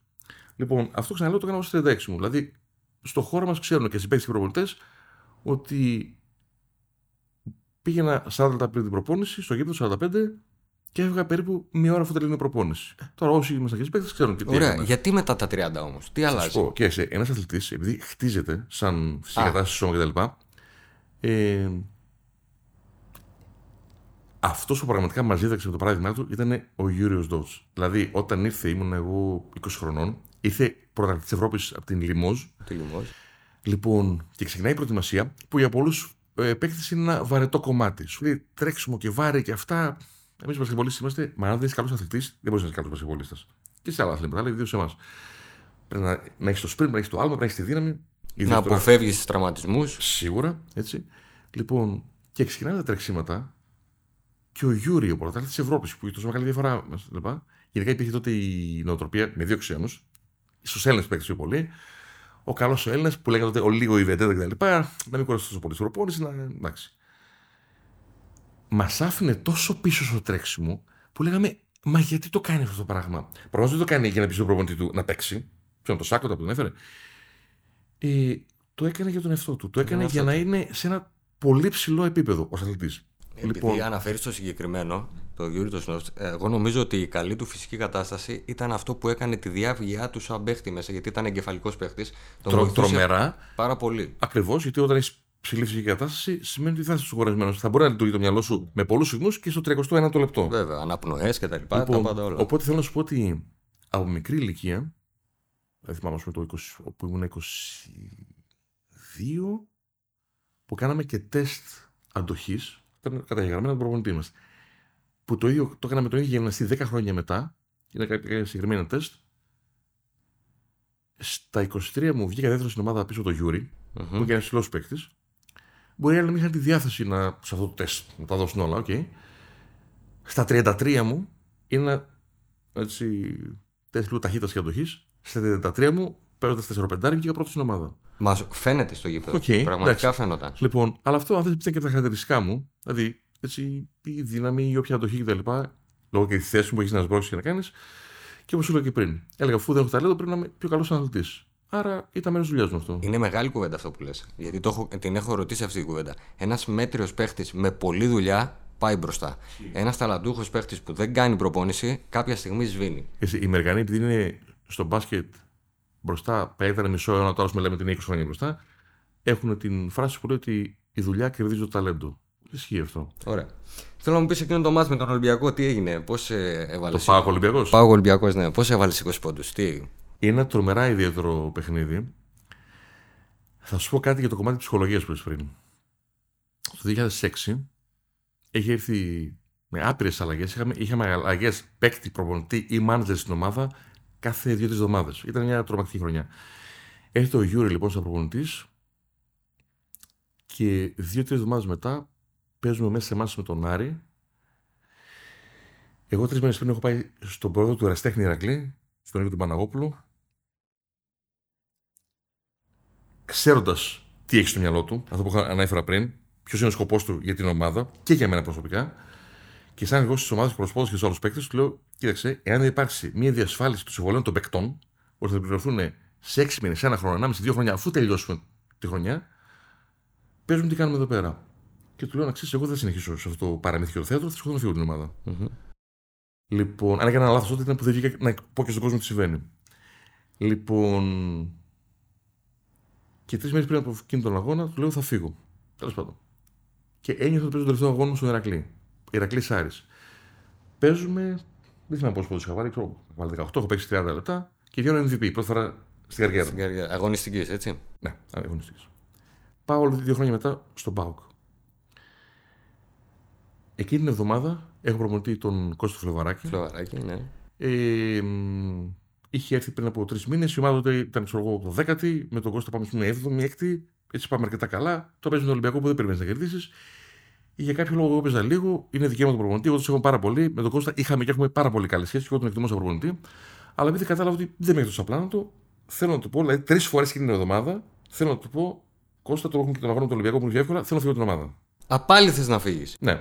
Και του λέω, θέλω να του πω, Κώστα θέλω να φύγω την ομάδα. Μήπως η λύση όλη την καριέρα σου ήταν να έχει συμβόλαια μιας εβδομάδας; δεν ξέρω, μπορεί.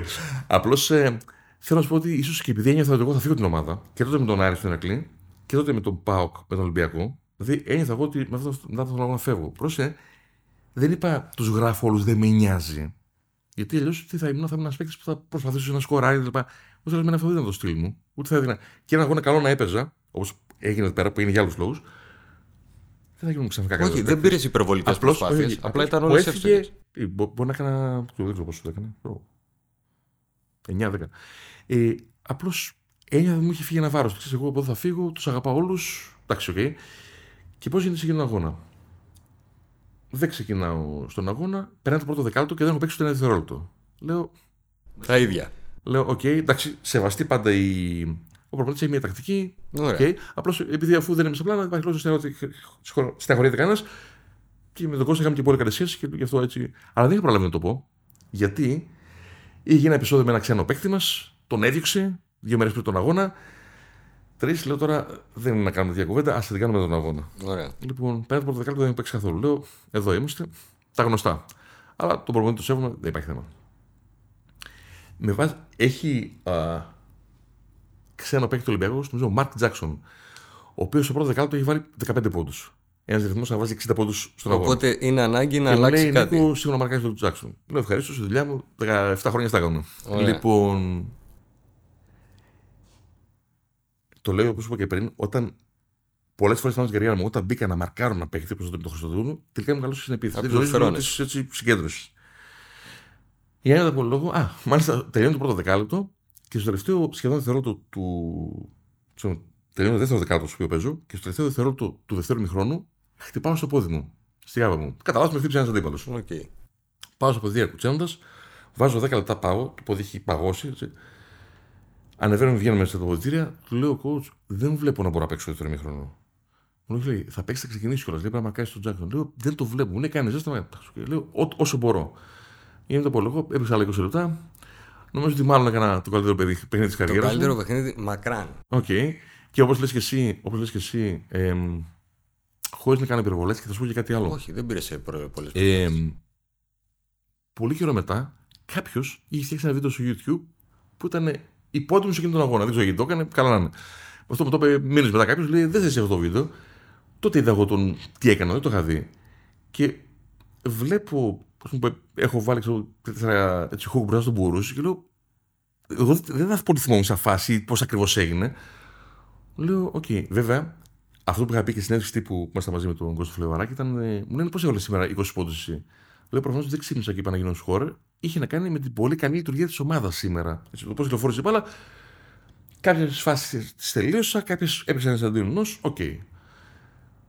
Εντάξει, είναι καμιά φορά, ναι, πάντα έχεις κάποιες καλές μέρες. Κοίτα, είναι η δικαίωση είναι που λέω εγώ. Εντάξει. Δηλαδή, ένας καλός παίχτης στα χρόνια, κάποια στιγμή, κάποια ματς του βγαίνουν Έτσι, εύκολα. Ισχύει, Λοιπόν, ποια χρονιά σου μετά από 18 χρόνια στην Α1 θεωρείς σπουδαιότερη; Και σε πιο, να την πω έτσι, γεμάτη και αποτελεσματική χρονιά, θα πω τη χρονιά 2003-2004 με προπονητή του Λευθέρου Κακιούση και βοηθό τον Δημήτρη Νικολαίδη, όπου είμαστε 15 παίκτες. Μοναδικός ξένος είναι ο Steve Bucknell. Ο Bucknell. Έτσι, σε ηλικία. Που δεν παίζει και καλά. Ο Bucknell. Εντάξει, είναι 37-38 χρονών. Ε, δεν θυμάμαι εκείνη τη χρονιά. Είχε και ένα τραυματισμό. Δεν θυμάμαι αν ήταν εκείνη τη χρονιά. Ένα καλό τραυματισμό. Δηλαδή ρίξε χιλίου. Bucknell δεν ήταν σίγουρα. Εντάξει, προφανώς δεν ήταν ούτε στα 25 του. Λοιπόν, αλλά είχαμε Δημήτρη Διαμαντίδη, Λάζαρο Παπαδόπουλο, που κάνανε πολύ καλές χρονιές. Ο Λάζαρος πήγε στη δυναμό με τον Ιφοβιτ μετά. Ο Δημήτρης στο Παναγενικό με τον Μπράδο και την καριέρα που έκανε μετά. Ο Σάβο Ολιάδης, έκτος σκόρερ στην Ελλάδα, πρώτος Έλληνας σκόρερ και έτσι κι άλλοι παίκτε. Εκείνη τη χρονιά ο Γιώργος Παυλίδη είχε τραυματιστεί και έπαιζε ακόμη πιο πολύ. Δηλαδή, εγώ με τον Λάζαρο παίζαμε, ας πούμε, 30 λεπτά σε κάθε αγώνα. Όταν ήταν μια πολύ γεμάτη χρονιά, βγήκαμε τρίτη. Αν δεν υπήρχαν, δεν ξέρω, τα συμβόλαια στην Ευρωλίγα, θεωρητικά θα, θα μπορούσαν να πέσουν στην Ευρωλίγα. Αλλά είχε ο Ολυμπιακός κλειστός συμβόλαιο τότε. Παίξαμε με τον Παναθηναϊκό ημιτελικό για το πρωτάθλημα της Ελλάδας. Έτσι, στις δύο νίκες πήγαινε στον τελικό. Παίζουμε στην Αθήνα να χάνουμε. Ερχόμαστε εδώ και κερδίζουμε 20 πόντους. Ναι, Τότε έχει ναι. μείνει ένας αγώνας που θεωρητικά, αν κερδίσει τον Παναθηναϊκό. Παναθηναϊκό τελικό... Για να καταλάβει ο κόσμος, Παναθηναϊκό ο Μπράντοβιτς. Βεβαίως. Το 2004 εντάξει, ο Μπράντοβιτ που έπαιρνε Ευρωλίγη κλπ.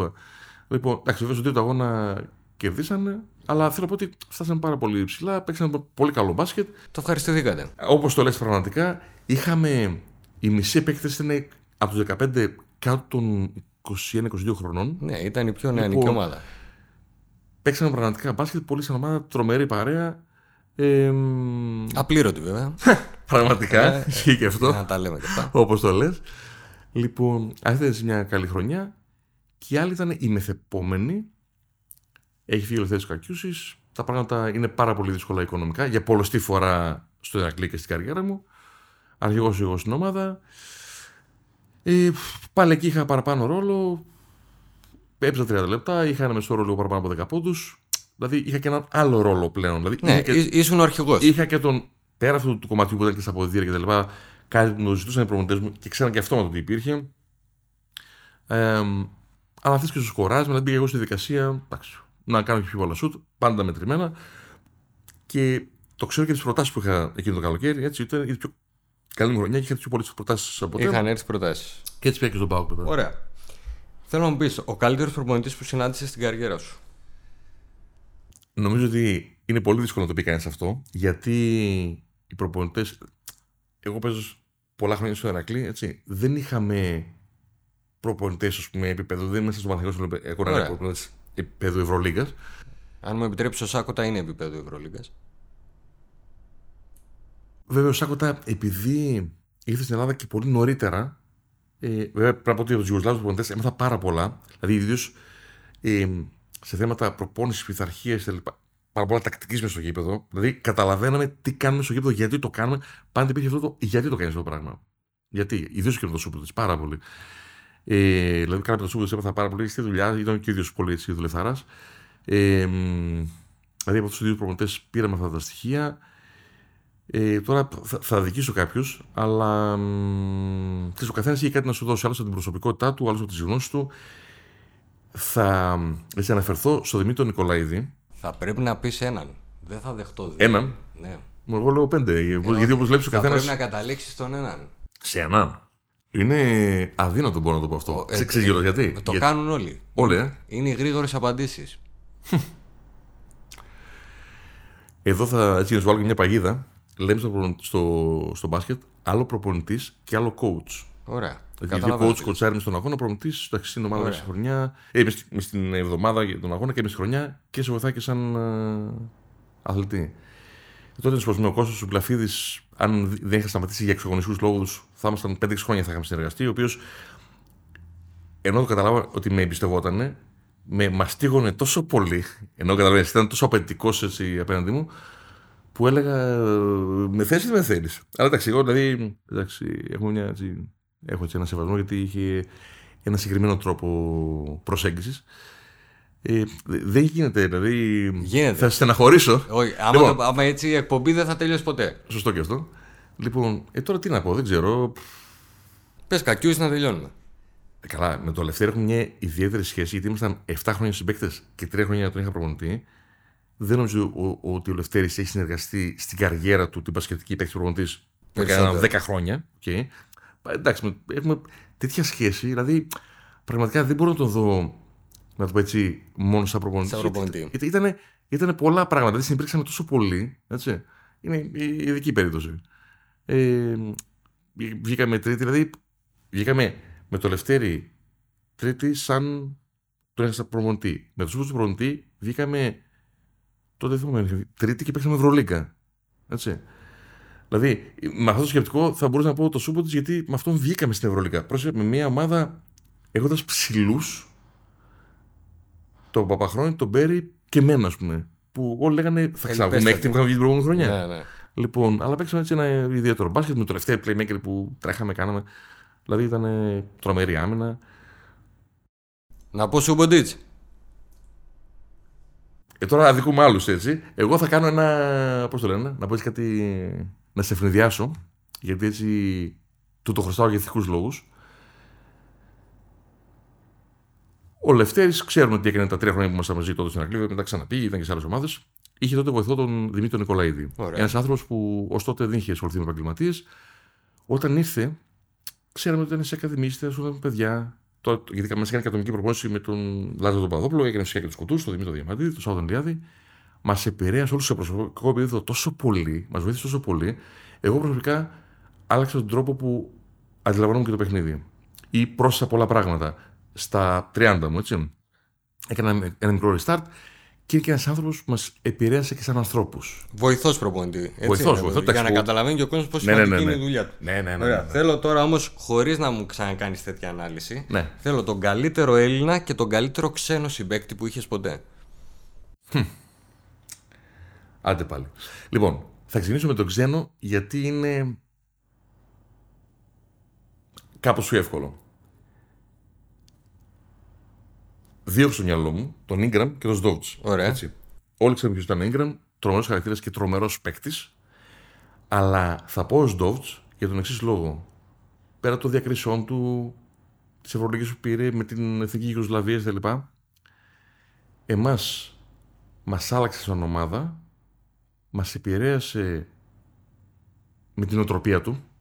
Δηλαδή, όταν ο καλύτερος παίκτης δουλεύει πολύ από όλους, καταλαβαίνω εγώ στα 20 μου ότι πού πάω. Δηλαδή, ενώ στα 18 μου έλεγα είναι αυτονόητο, πρέπει να το λέω πιο πολύ από όλους. Εγώ 17 χρόνος, άμα έρθει αυτός ο καλύτερος και δουλεύει πιο πολύ από όλους, τι πρέπει να κάνω εγώ. Ωραία. Δεν πρέπει ούτε να γεννηθώ σπίτι μου. Για μένα είναι απορία πως ο Σντόφτ δεν έχει εξελιχθεί πάρα πολύ σαν προπονητής τώρα. Πες μου όμως και καλύτερο Έλληνα συμπαίκτη. Έχω πάρα πολλούς που τους αγαπάω πάρα πολύ και το ξέρουν. Θα πω όμως έτσι τεχνοκρατικά, επειδή είπες τη λέξη τέριαζε, ίσως έλεγα το Δημήτρη Διαμαντίδη, γιατί; Και το Λάζαρο έτσι παίξαμε. Δηλαδή, ε, δεν λέω ποιος είναι ο πιο καλός παίκτης, αλλά με ποιον έτσι ταιριάξαν πολύ. Γιατί ίσως ο Νίκος Τζιβράτας έπαιξε στο Ηρακλή πιο σπουδαία. Έτσι είχε πρώτο σκόρερ ναι, ναι, ναι. και άλλοι 9 στην δεκάδα δεν είναι ξένοι. Ο Δημήτρης ήταν στην αρχή της καριέρας του, εντάξει, πάλι έκανε Δημήτρη, θαύματα. Ξέρεις τι, θα σου πω ότι ίσως ο Νίκος ήταν ο πιο αποτελεσματικός. Και θα έλεγα ότι στη Θεσσαλονίκη, σήμερα που μιλάμε, αν δούμε το Wikipedia, νομίζω ότι ο Νίκος είναι ο Έλληνας μπασκετμπολίστα με τις περισσότερες διακρίσεις. Ευρωλίκης, πρωταθλήματα, κύπελα, δεν είχε ούτε τον κάλιστο. Λόγω των ναι, ναι, ναι. διακρίσεων, έτσι. Ναι. Δεν κάνουμε σύγκριση σαν παίκτες. Έτσι, σωστά. Λοιπόν, ο Νίκος θεωρώ ήταν Κάνεις για πολιτικός. Ε, μα εντάξει τώρα, ε, επειδή έχω και τα podcast, είναι αυτή η ερώτηση πώς; Ε, πώς. Ε, για λέγω εγώ. Ε, εγώ το, το, το, το Δημήτρη Διαμαντήρη τον είπα γιατί εγώ έπαιζα πιο πολύ εκείνη τις χρονιές. Ήμασταν τρία χρόνια συμπαίκτες και άρα είχαμε πολύ συνεργασία, ενώ όταν ήμασταν με τον Νίκο έπαιζα λιγότερο. Έτσι. Δηλαδή ο Δημήτρης εξελίχθηκε σαν παίκτης αργότερα στο Παναγενικό. Αν το πάρουμε έτσι τεχνοκρατικά, μάλλον θα έλεγα τον Νίκο του Χατζιβρέτα. Όχι, θα έλεγα τον Νίκο του Χατζιβρέτα. Τον Νίκο; Ε, γιατί τον έζησα εγώ να είναι. Νίκος Χατζιβρέτα. Θέλω να μου πεις το καλύτερο στοιχείο σου σαν παίκτης και ποιο είναι το μειονέκτημά σου. Το καλύτερο στοιχείο μου θα έλεγα ίσως η επιμονή μου ε, και το ότι έπαιζα για την ομάδα. Και νομίζω αυτό το καταλαβαίνανε και οι συμπαίκτες μου και οι προπονητές μου. Ωραία. Τώρα το λέω διότι αυτό μου το λένε και τώρα 15 χρόνια μετά αυτοί. Ωραία. Και μειονέκτημα; Και ε, θα μπορούσα να πω γενικά ότι δεν είχα το ταλέντο που είχαν οι άλλοι συμπαίκτες μου. Ωραία. Έτσι. Αυτό είναι πολύ γενικό. Τεχνικά, ε... θέλω να μου πεις μέσα στο μάτσο ποιο ήταν το μειονέκτημά σου. Που το έβλεπε και ο προπονητής και σε βαρούσε εκεί κάτι που δεν με βαρούσε, αλλά που ήταν γεγονός ότι δεν είχα τόσο καλή τρίπλα, ώστε να έχω στην επίθεση περισσότερες επιλογές. Ναι. Να είμαι πιο απειλητικός. Ναι, ναι. Ε, και καμιά φορά θα ίσως ίσως και η διστακτικότητά μου. Δηλαδή, έχοντας εγώ στο μυαλό μου ότι είμαι ένας παίκτης που πρέπει να δουλεύω για τους άλλους, ε, έβγαζα το μυαλό μου την επιλογή ότι μπορώ να επιτεθώ και παραπάνω στο καλάθι, και όχι για να βάλω παραπάνω πόντους, για να πιο χρήσιμο στην ομάδα μου. Ναι, ναι, ναι. Και, και για σένα να, να αλλάζεις το ρεπερτόριο σου για να είσαι πιο επικίνδυνος. Όσο πιο πολιτικός είσαι, πιο καλός για την ομάδα σου. Άρα ε, δικαιώνομαι. Το πρώτο πράγμα που σου είπα είναι ότι δεν έχεις ε, τρίπλα και το ότι είσαι διστακτικός δεν σου τάρεις. Με δικαίωσες. Πάρα πολύ ωραία. Αν ήσουν εσύ προπονητής, θα έδινες περισσότερες προσπάθειες στον Νίκο τον Κούβελα; Θα σου πω κάτι σχετικά με αυτό. Γιατί εγώ δεν είχα κανέναν να με καθοδηγήσει σαν επαγγελματία παίκτη. Όταν λέω κανέναν, έναν άνθρωπο στο περιβάλλον μου που ξέρει μπάσκετ, ένα μάνατζερ. Οι δε προπονητές μου αυτό συμβαίνει με όλους τους παίκτες, όχι μόνο εμένα. Πιο πολύ μπορεί να σε καθοδηγήσει ατομικά ο βοηθός προπονητή παρά ο πρώτος προπονητής, γιατί δεν έχει το χρόνο να το κάνει αυτό. Λοιπόν, για να έχεις το δικαίωμα, αν θέλεις, να πάρεις παραπάνω ε, προσπάθειες, θα πρέπει αυτό το πράγμα να το έχεις δείξει στην προπόνηση. Στο διπλό. Για να, έχεις, να το κάνεις στην προπόνηση, θα πρέπει να το έχεις κάνει στην ατομική σου προπόνηση αυτό. Δηλαδή, πρώτα θα βάλεις 85% σουτ, μετά θα σου πάρει παραπάνω στην προπόνηση και μετά, εάν το κάνεις στην προπόνηση, μετά αυτό αυτόματα βγαίνει στον αγώνα. Ωραία. Λοιπόν, υπήρχαν φορές, δηλαδή θα τολμήσω να σου πω ότι τα 18 χρόνια της καριέρας μου, τα 2-3 να είχα προπονητή που να μου έλεγε σούταρε. OK. Okay. Υπήρχε... Όταν ήμουν μικρός, μπορεί να μου λέγανε Πες μου κάνεις λάθος, μη σουτάρεις. Okay. Τι άλλες δεν, κάποιο... δεν μου λέγανε μη σουτάρεις, αλλά δεν είχε κανένα που πει σουτάρε. Ναι, δεν είχε κάποιο που μου ιδιαίτερα εμπιστοσύνη. Βέβαια, να σου κάτι, δεν είναι και ο ρόλος μου το να σουτάρω. Είχα κυρίως άλλες δουλειές μες στο γήπεδο.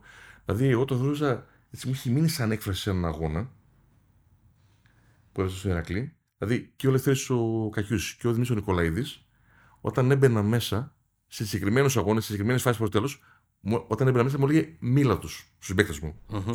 Κάτι που συνήθως το κάνει στο playmaker στην επίθεση, εμένα μου το λέει αυτό κυρίως στην άμυνα. Είναι ένας ρόλος, όποιος έχει παίξει μπάσκετ, καταλαβαίνουν. Βέβαια, είσαι δεύτερος προπονητής. Για μένα είναι ε, σημαντικό, μην πω και τιμητικό, αλλά είναι σημαντικός ρόλος το κάναμε τους άλλους στου καθένα. Στου στου αγώνες, ε, ο καθένας έχει άλλα πράγματα να κάνει. Άρα δεν με ενδιαφέρει τόσο που είναι σου παραπάνω.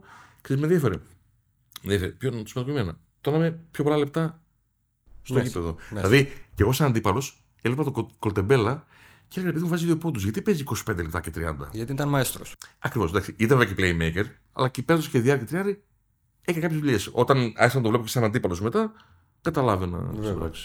Λοιπόν, πριν μου πεις την πεντάδα με παίχτες που έχεις ζήσει στο παρκέ, για να πάρεις το χρόνο σου, θέλω να μου πεις, ήταν ο Ιγκραμ εισάξιος του Γκάλι. Είναι ένα θέμα ταμπού.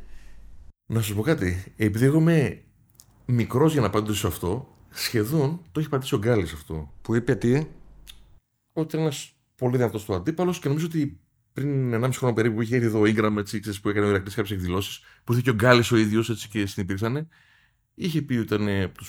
Βέβαια, στην ουσία είχαν έναν ανταγωνισμό για τον πρώτο σκόρε. Δεν ήταν Ναι, οι το ίδιοι σκόρερ, μακάρι ένας ας πούμε. στον άλλον. Έτσι.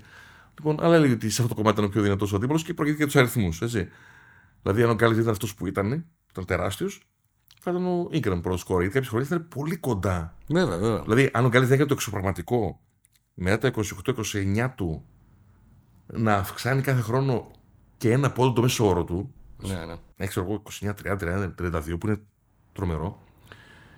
Ε, ναι, νομίζω ότι και ο Ingram τον, τον πίεζε να, γίνει, να είναι και ακόμα πιο έτσι, ψηλά. Ναι, είχε ένα αντίπαλο δέος. Βέβαια, μετά ήταν και ο Μπάνε, εντάξει, υπήρχε. Α, αλλά α, ο Ingram βέβαια είχε την. αμ, η αξία του ήταν ότι ο Γκάλης είχε και πολύ Καλή σημαντικούς συμπαίκτες, Βέβαια. έτσι.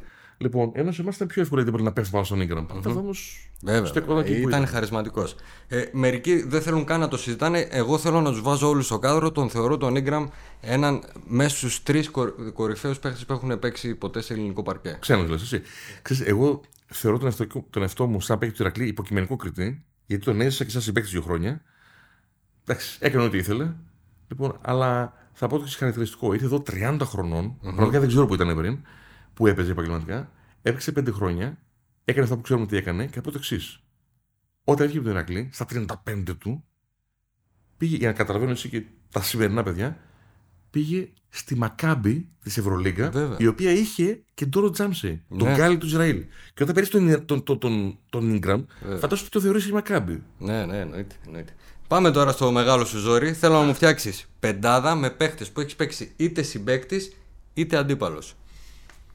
Όχι εναλλακτικές, έναν ναι. παίχτη. Έλληνες ξένους. Ό,τι θες. Ε, εντάξει. Ε, πολύ δύσκολο. Ναι. Τι, πολύ δύσκολο. Θα πω το εξής. Ε, εκτιμώ πάρα πολύ τους Έλληνες παίκτες, όποιο ρόλο και να είχαν στην ομάδα τους, είδος τα παιδιά της εθνικής που είχαν τις διακρίσεις που είχαν. Και θα μπορούσαμε να κάνουμε μια πεντάδα μόνο με Έλληνες και μάλιστα μπορούσαμε να κάνουμε μια πεντάδα μόνο με Έλληνες που έχουν παίξει στον Ηρακλή. Στον Ηρακλή. Αλλά φυσικά εντάξει και οι άλλοι είναι πολύ καλοί παίκτες. Ε, και επειδή δεν θέλω να τους αδικήσω, θα κάνω μόνο με ξένους. Όχι. Γιατί, Γιατί; θα βάλεις τους καλύτερους. Δεν υπάρχει τέτοιο. Είναι πολύ δύσκολο. Πάμε, πάμε. Ένα. Ε, είναι πολύ δύσκολο. Ένα, είδες αυτά, αυτά το έχω σκεφτεί από πριν. Ένα. Τι να βάλω, δηλαδή τώρα. Δεν δεν φοβάμαι θα σε απογοητεύσω. Να κάνουμε δύο πεντάδες. Να, Ωραία. να βάζω δύο σε καθέ, αν μπορώ. Ξεκίνα με τη Δηλαδή- μία και θα δούμε μετά. Δηλαδή. Και, και σίγουρα ξεχνάω κι άλλος, γιατί λίγο με φεδιάζει. Δηλαδή, στον Άσο θα έβαζα Σντόβτ και Γιαννάκη, γιατί ο ένας είναι κομπιούτερ και ο άλλος είναι ηγέτης. Ηγέτης στα πάντα. Είναι. Εντάξει. Ωραία. Ηγέτης. Δηλαδή, πέρα σαν αθλητής είναι. Τον είδαμε και σαν προπονητή. ας πούμε, Δηλαδή, Ωραία. είναι προσωπικότητα τεράστια. Σντόβτ Γιαννάκη. Βασικός ποιος θα ήταν; Ποιος θα ξεκινούσε στο τζάμπολ; Ο Γιαννάκης, επειδή το έχει κάνει και σαν προπονητής, ο ίδιος θα δέχονταν να ξεκινάει ο Σντόβτ. Ωραία. Πάμε. Σντόβτ. Δεύτερο. Λοιπόν. Δύο. Θείο. Εδώ τώρα τι να πούμε; Πραγματικά τι να πούμε. Κάνα, να σου πω κάτι. Νομίζω για τους γνωστούς λόγους σεβασμού και ας με πούνε έτσι οι παλιωμοδίτοι, εγώ νομίζω ότι μόνο γκάλι μπορεί να βάλει στο 2. Εννοείται. Έτσι, ναι, Ωραία. έτσι. Δύο. Δεν το βάζω στον Μάσο γιατί διάρρη ήταν. Έτσι. Ωραία, διάρρη, Δηλαδή, σκορ. Για, για τους λόγου. Δεν, δεν βάζω ούτε εναλλακτική γιατί εντάξει. Τέλεια. οκ, μπορούμε, αλλά δεν. Σντόβτ Γκάλι. Δηλαδή, Πολύ ενδιαφέρον. Πάρα ναι, πολύ. οκ. Γιατί ο, ο ένας θα τον έβρισκε με κλειστά μάτια τον άλλον. Ε, ναι, οκ. Ωραία, εντάξει. πάμε. Ναι, Τριάρι. Και συνεπήρξαν κιόλας. Τριάρι. Τριάρι κανονικά θα πρέπει να βάλεις έναν shooter killer. Ωραία. Έτσι. Ε, πάλι θα πάω λίγο στα παλιά χρόνια και θα πω Eddie Johnson του Ολυμπιακού. Έντι Τζόνσον που Ολυμπιακό. ήταν ένα shooter killer. Βέβαια. Αυτή ήταν η δουλειά του, το έκανε τέλεια Έτσι. από όλες τις θέσεις. Και ο Ματσιγιάουσκα ήταν και μάλιστα και πιο. μπορούσε να δημιουργήσει βόλιο για τον εαυτό του. Αλλά. μ, Έτσι τώρα δεν αρχίζω να λέω άλλους. Έχουν περάσει πάρα πολύ. Έντι καλοί. Τζόνσον. Είσαι Ναι, ο πρώτος που τον βάζει. Ποι, Ποιοτικός και ε, παίκτη στην Ευρωλίγκα. Δεν λέω Μπάιρον Σκότ γιατί και αυτός ήταν καλός και πιο δημιουργικός, αλλά έτσι θα έκανα εγώ μια. Να έχω ένα που να ξέρω ότι εσύ θα σου τάρει, παιδί μου. Ωραία. Κάτσε και να Έντι σου Τζόνσον. Πάμε τεσάρι τώρα. Τώρα στα 4 και στο 5 είναι πάρα πολύ δύσκολο. Ε, είναι στα τελευταία χρόνια της καριέρας σου.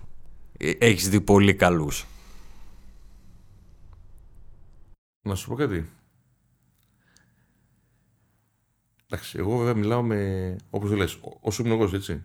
Και πάντα μιλάμε εδώ στην Ελλάδα, παίξαμε αντίπαλοι. Σαν τέσσερα θα έβαζα τον Τάρπλεϊ.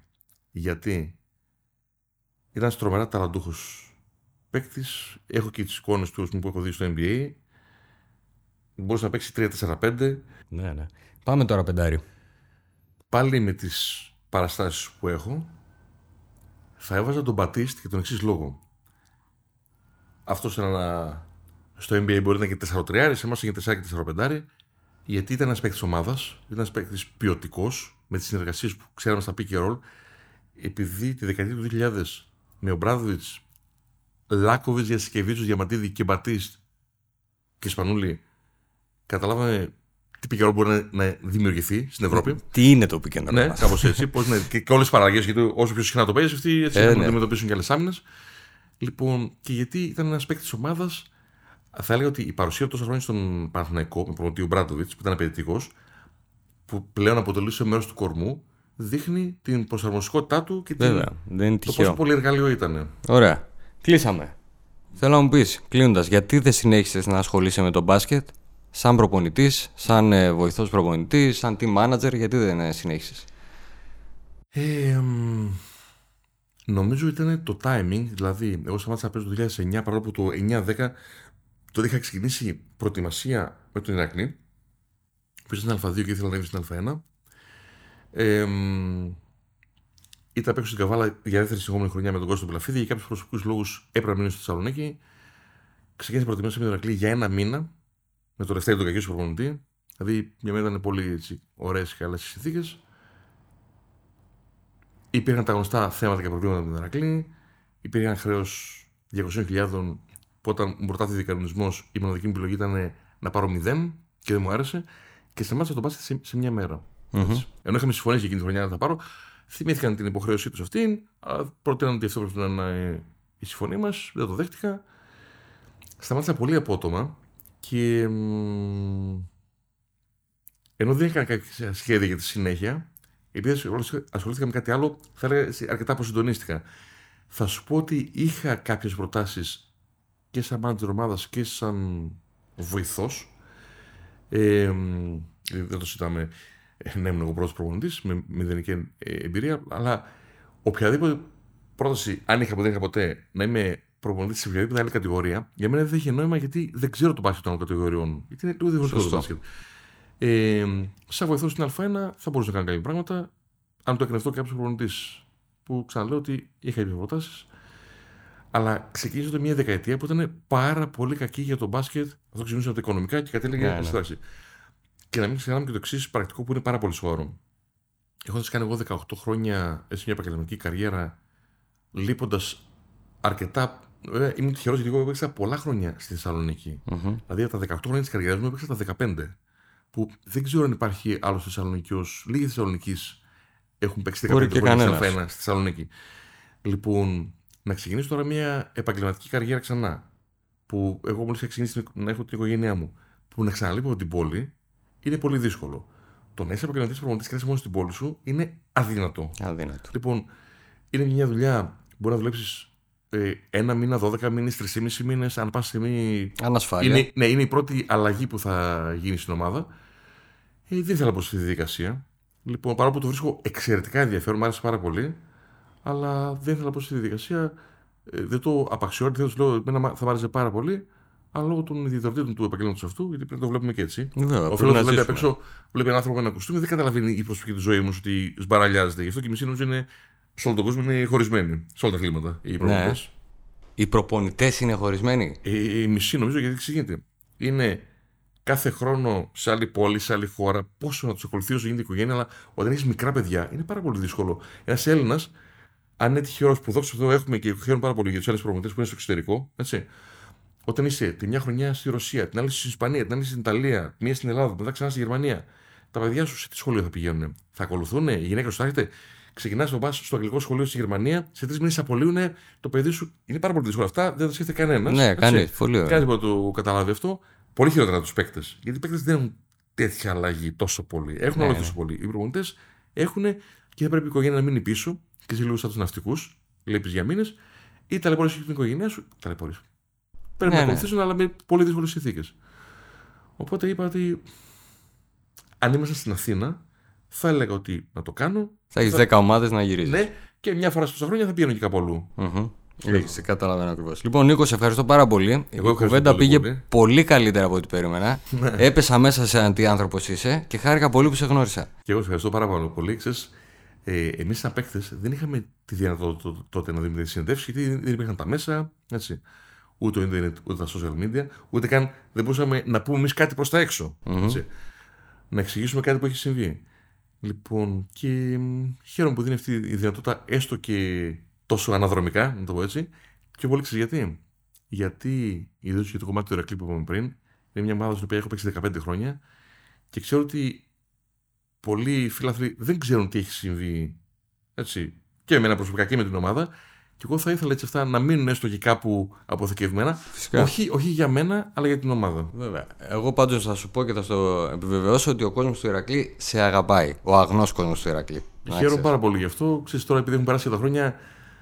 Εντάξει, εγώ όποτε έχει δοθεί ευκαιρία, είτε στο γήπεδο είτε το εισπράττω αυτό σε έναν βαθμό, ξέρω ότι σε κάποιους είχε δημιουργηθεί μια πικρία τότε που έφυγα. Δηλαδή, καταλάβαινα έτσι ότι με κοιτούσαν λίγο μισομάτι να το πω έτσι. Γιατί Εντάξει. νομίσανε ότι εγώ σηκώθηκα και έφυγα και πρόδωσα την ομάδα. Αλλά λέω ότι ήταν μια ειδική χρονιά που ακόμα και ο Γιούρι Ζντοβτς, ο οποίος όταν εμείς φεύγαμε, λέγω ό,τι και να γίνω, ό,τι και να γίνει, με τους εφήβους να μείνω μόνο, δεν θα φύγω. Μετά από ένα μισή μήνα έφυγε. Ο Γιούρι, επειδή γίνανε τρομερά πράγματα, θέλει άλλο podcast αυτό. Ωραία, τέλεια. Σε ευχαριστούμε πάρα λοιπόν, πολύ. Και εγώ ευχαριστώ πάρα πολύ για τη φιλοξενία. Για να μην χάνετε κανένα επεισόδιο, ακολουθήστε μας στο Spotify, στα Apple και Google Podcasts.